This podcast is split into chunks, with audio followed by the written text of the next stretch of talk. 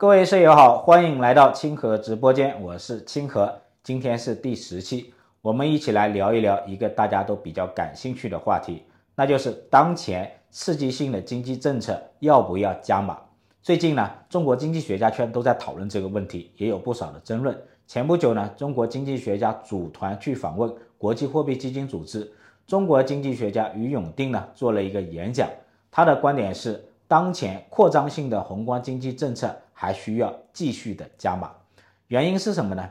他认为啊，当前中国宏观经济最突出的问题就是总需求不足，一季度经济复苏的表现差强人意，CPI 增速过低，PPI 持续的负增长，所以扩张性的财政政策和货币政策还需要加码。具体怎么做呢？于永定老师认为，财政口可以提高赤字率，增发国债；货币口就是降息。认为启动今年经济最重要的方式就是政府投资，主要是基建投资、技术改造投资和产业链重塑投资。这种观点和逻辑，相信大家都非常的熟悉。每当经济走弱时，于永定老师就会出来喊话，希望政府增加投资，增加刺激性的政策。大家还记不记得去年的五月份？当时因为疫情的影响，经济增速在下降，很多人都很担心和焦虑。那个时候，上面开了一次重要的会议。出台了一系列的经济政策，叫做一揽子政策措施，包括什么呢？主要包括减税、退税，总金额要求达到一点六四万亿，还有加大专项债的发行力度，要求六月前发行完毕，八月前使用完毕。还有呢，就增加政策性银行的贷款八千亿，支持基础设施投资。还有就是消费刺激，主要是减征汽车的购置税，另外就是降息。去年的五月三十一号，也就是去年的今天，国务院呢印发了关于扎实稳住经济的一揽子政策措施的通知，到今天正好一周年。有意思的是，一周年之后呢，经济似乎又不行了，又要开始讨论要不要刺激经济，要不要加码刺激。我们看到今天，今年已经过去了五个月，那这五个月经济复苏的怎么样的？应该来说是没有达到市场预期的。最开始可能大家对经济复苏的预期比较高，一季度经济恢复的还可以，主要是消费，还有房地产销售也不错。但是呢，四月份、五月份经济复苏就比较快速的降温，投资消费都降温。有些人感觉啊，今年怎么比去年还要差一点，感觉更加虚弱一点。今天呢，统计局正好发布了五月份的 PMI，我们可以一起来看一看。一季度呢，制造业的 PMI 恢复的比较快。但是呢，四月份马上就掉下来了，掉到临界值之下。五月份呢，它继续的下降，下降到多少呢？下降到四十八点八，比四月份呢还下降了零点四个百分点。尤其是中小企业，中小企业下降的比较厉害，到了四十七点多。生产和新订单也继续下降，到了临界值之下。这说明什么问题呢？说明我们的制造业的生产活动和市场的需求都在下降。要注意两个指标，一个是新出口订单指数，它下降到了四十七点二，这说明出口还将继续下降。另外一个指标就是出厂价格指数，现在是四十一点六，大型企业的原材料的进购的价格指数降到了历史性的低位，这说明什么？说明我们的 PPI 还将进一步的下跌。非制造业的情况要稍微好一点，五月份是五十四点五，比四月份呢有所下降，但是呢还在扩张区。不过需要注意的是，非制造业的新订单下降得很快，比四月份呢下降了六点五个百分点。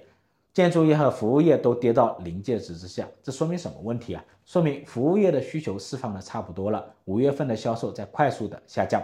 另外呢，房地产和基建项目的投资也明显的下降。PMI 它是一个领先指标，从五月份的 PMI 来看，至少可以说明这么几个问题：第一，需求明显在下降，制造业、服务业和建筑业这三大行业的需求都在收缩。尤其要注意的是服务业，服务业是这一轮经济复苏的非常重要的一个动力。但是现在需求好像释放的差不多了，服务业的销售也在下降。第二个问题就是房地产的需求在明显的回落。今年四月份住宅销售面积居然比去年四月份还要少。五月前三十天，全国三十大中城市商品房的销售面积环比下降百分之四。第三个问题是，出口的需求还在下降，三月份的出口的复苏啊，它很难延续。第四个问题，PPI 还将继续的下跌，，CPI 还将延续低迷。在第一期的直播的时候，我就说了，现在五月份啊是观察经济走向的非常重要的时期。一季度经济在复苏，二季度呢经济就明显的在降温。那么接下来怎么办？去年的五月份，为了稳住经济，政府出台了一篮子的措施，包括消费刺激和增加投资。今年呢又面临经济疲软的一个状况，那还要不要增加刺激？这个问题啊，在经济学家圈一直都是吵翻天的事情。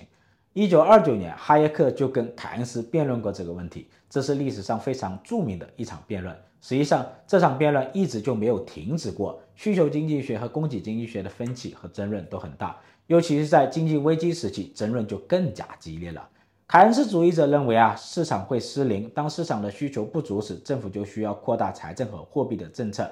加大政府投资，拉动需求增长，促进经济的复苏。但是呢，新自由主义者认为啊，市场不会失灵，政府呢不需要干预市场。当价格下跌时、通缩时乃至经济危机时，都说明市场在显灵，市场在出清。政府干预经济只会阻碍市场出清，阻碍市场经济的复苏。更要命的是，刺激性的政策的副作用非常的大。央行超发货币，政府大规模的救市，会导致通货膨胀和债务危机。我相信啊，大部分人都能够理解这个逻辑，而且都认同新自由主义的观点。政府呢，不能持续的大规模的刺激经济，反复的大规模的借债、投资基建、投资房地产，结果呢，债台高筑。去年五月份啊，刺激完一波之后，一年后经济的复苏又降温了，又要刺激，这本来啊就说明了问题。就像一个人的身体自身的免疫力不行，越来越差，靠药物来维持，反复吃药，越吃呢效果越差，身体就会越虚弱。这个道理是非常容易明白的，教训呢也在眼前。但是呢，你们发现没有啊？一个有意思的现象，道理呢大家都明白，但是呢，一旦经济危机到来的时候，经济不行的时候，很多人又希望政府出来救市。所以啊，凯恩斯主义啊从来都没有离去过，一直都在我们心中。只要经济危机一来，凯恩斯主义就马上就会回来。但是呢，大规模的经济刺激也会引发经济危机，比如说通货膨胀、汇率崩溃。所以啊，当通货膨胀爆发时，凯恩斯主义又会被打击，新自由主义又会回来。我总结成一句话，那就是：经济危机终结新自由主义，通货膨胀终结凯恩斯主义。比如说，七十年代美国爆发了滞胀危机，它就终结了凯恩斯主义二十多年的统治。里根上台之后，新自由主义兴起，发展了二十多年。到了二零零八年，金融危机爆发，又终结了新自由主义，又变成了凯恩斯主义的天下。凯恩斯主义的大本营麻省理工学院经济系，给全球都输送了大量的央行行长，他们在全球实施扩张性的货币政策。然后呢，去年欧美世界爆发了大通胀，凯恩斯主义又受到了冲击，但是呢，他们还掌握了实际的权利。美国的财长耶伦，他在推销他的现代供给侧经济学。很多人很奇怪啊，他为什么说供给侧呢，而不是需求侧？原因呢很简单，因为这一轮大通胀，需求经济学的名声不太好，只能说供给侧经济学。但是呢，一说到供给侧经济学，大家就会想到里根政府时期的供给侧改革呀，这跟耶伦的主张其实又是矛盾的。没办法，只能在供给侧经济学前面加“现代”两个字，叫现代供给侧经济学。那其实是什么呢？其实就是打着供给侧经济学的旗号，推销需求刺激经济学。好的，我们回到刚才的这个话题，大家都知道啊，不能过度投资，不能过度借债。但是经济危机一来，大家的理性又把持不住了，又希望政府来救市。为什么呢？哈耶克当年也很纳闷啊。他跟凯恩斯辩论，为什么大家都支持凯恩斯？当年呢，哈耶克有一个助手叫卡尔多，还有他有一个学生叫希克斯。后来呢，他们这两个人都改换门庭了，跟凯恩斯了。那这对哈耶克的打击啊是挺大的。跟凯恩斯辩论之后呢，哈耶克就很少研究纯经济学的东西了，开始转向政治哲学领域。当时呢，大萧条爆发，人人自危，人们的恐惧战胜了理性，希望得到政府的救助。所以啊，每一次经济危机来了之后呢，很多人就希望得到政府的保护，这就是人的恐惧在起作用。哈耶克后来也解释了这一点，他说啊，自由是有代价的，没有只赚钱不亏钱的市场，开工厂有可能会倒闭，投资有可能会破产，打工呢还有可能会失业，这就是自由的代价。很多人呢希望得到自由的福利，但是呢又不希望付出自由的代价。在经济危机时，这是一种普遍的心理。所以呢，道理啊大家都懂的，只是呢你永远没有办法叫醒一群装睡的人。我们要回到当下这个问题：要不要继续救市？要不要实施刺激性的政策？这种政策要不要加码？实际上呢，长期以来我们都在使用刺激性的政策。从二零零八年到现在，广义货币增加了两百四十万亿。货币增速呢远高于 GDP 的增速，同时呢财政政策也继续在扩张，地方大规模的借债，现在债务达到了三十六万亿，还有四十五万亿的城投的有息债，投资强度呢一直都很大，尤其是基建投资，固定资产投资占 GDP 的比重接近百分之五十，所以啊现在考虑的不是要不要刺激政策，而是呢我们这种刺激的政策要不要加码。那怎么加码呢？比如说要不要继续降息，要不要增发国债？要不要提高自制率？要不要启动补充抵押贷款给房地产继续输血？这些呢都是加码的措施，就是扩张性的财政政策和货币政策。其实呢，只要能刺激政策啊，它就一定会加码。只是现在呢，刺激性的政策受到了一些约束。今年社融开门红，但是呢，投资落开局，固定资产投资的强度明显就下降，大量的资金在银行里空转。刺激性的政策好像很难的落地，为什么呢？刺激性政策受到哪些约束呢？我之前讲过消费、投资和出口的逻辑，这里呢我简单讲四个约束。第一点，地方债，尤其是城投债的约束。一方面呢，上面在控制地方城投债的扩张；另一方面呢，地方的财政吃紧，忙着还债，忙着发工资。我之前讲过啊，中国的债务的经济体系中。国债、地方专项债的投资，它是一个主动脉；而地方城投债的投资呢，它是毛细血管。大量的项目呢，其实靠县市单位的城投债的投资。现在呢，这个毛细血管呢有点萎缩了，投资的强度就大幅度的下降。但是呢，又不能放开，一些地方呢借新债还旧债，表面上呢债务的融资比较大，信贷的融资比较大，但是呢钱没有到项目上去再还旧债。这就是杠杆率的约束。第二点，内外市场的需求疲软的约束。外需今年下降比较快，前面四个月呢，出口主要靠汽车支撑，其他呢都比较弱。这样呢，出口制造业的投资呢就很弱。国内市场的需求呢一直都比较低迷，一季度呢释放的差不多，带动的主要是服务业，制造业降温也比较快，家庭的购买力啊它不足。那去年的这种汽车消费的刺激又透支了这种需求。所以今年的大类消费，比如说汽车、手机、家电、家具、化妆品、奢侈品等销售啊，都比较低迷。然后呢，制造业的库存也比较高。投资啊，它最终需要靠消费来化解的。那消费如果不振，投资想投也投不进去。第三点，企业和家庭的资产负债表的约束，简单来说就是现在的企业和家庭的负债比较高，家庭的负债主要是房贷，没有太强的投资能力和消费能力了。目前存在资产负债表衰退的一个现象，企业不是忙着在扩张投资，而是在卖掉不良资产，卖掉不赚钱的业务。家庭呢，不是忙着借债投资，而是在还钱还贷。今年房地产的复苏给人一种昙花一现的感觉，普通家庭啊买不起房子，有钱家庭呢又缺乏投资的信心，中产家庭还背着高额的房贷，这就是杠杆率约束。第四点，人民币汇率下跌的约束。今年人民币快速的下跌，应该是超出了市场的预期。去年跌破七的时候，美元指数是一百一十，今年美元指数直到一百零四，人民币离岸人民币就跌破了七点一。从这个比较来看，今年的人民币比去年还弱，为什么呢？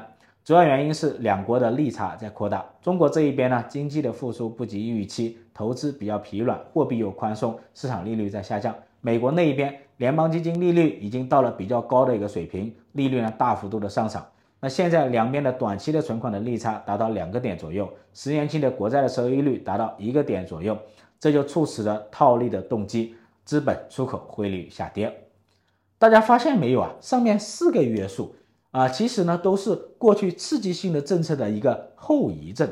越这样刺激啊，债务就越高，消费呢就越弱，人民币就越贬值。结果呢，有约束的越紧。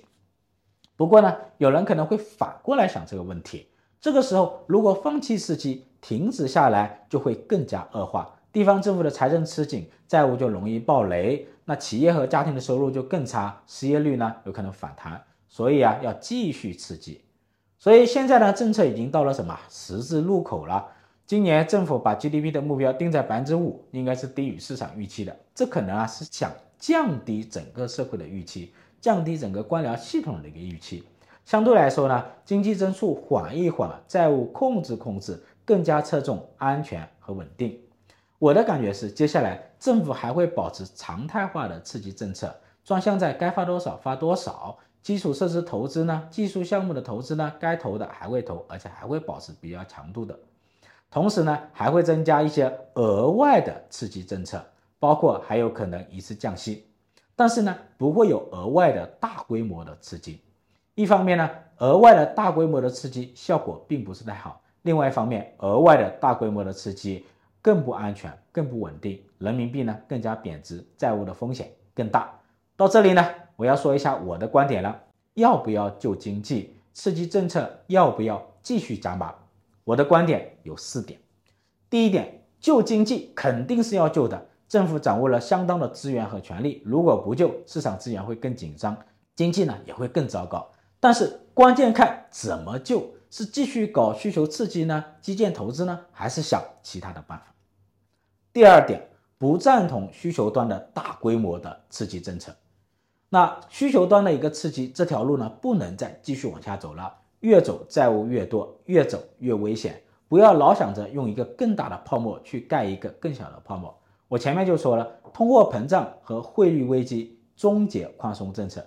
现在中国表面上没有通货膨胀，但是人民币汇率在下跌，汇率下跌本身也说明通货膨胀，它是通货膨胀的一种外在表现。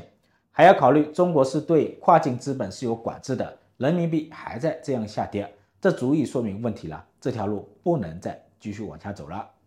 第三点，要实施一系列改善民众收入的政策，主要包括有这么几点：一是发行一笔国债，比如说两万亿发给普通的家庭，中央还有借债的一个能力，直接使用中央的信用去借债，然后发钱给普通家庭，发放失业金，直接改善普通家庭的收入，提升消费能力。目前 CPI 相对比较低，可以承受这笔资金。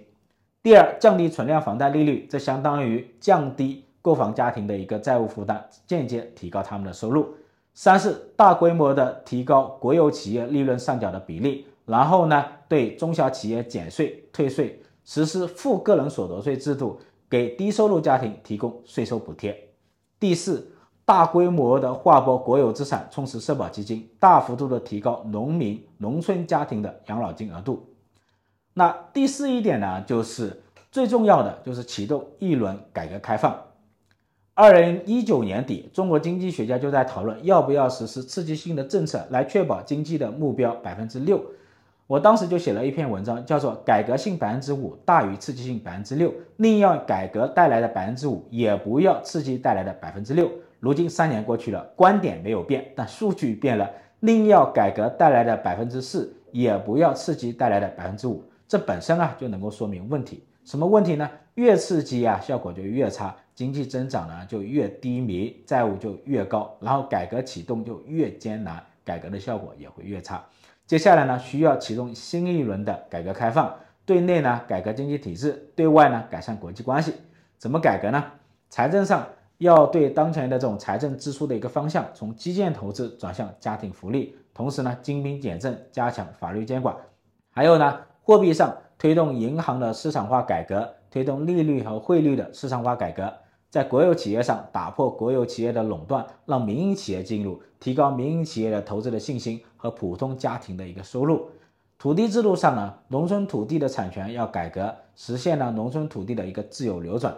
改革的内容不少，难度也不小，但是呢，这是最关键的，只有深化改革、扩大开放，才能够改变经济刺激的恶性循环。才能走出困境。好的，本期清河直播间就到此为止。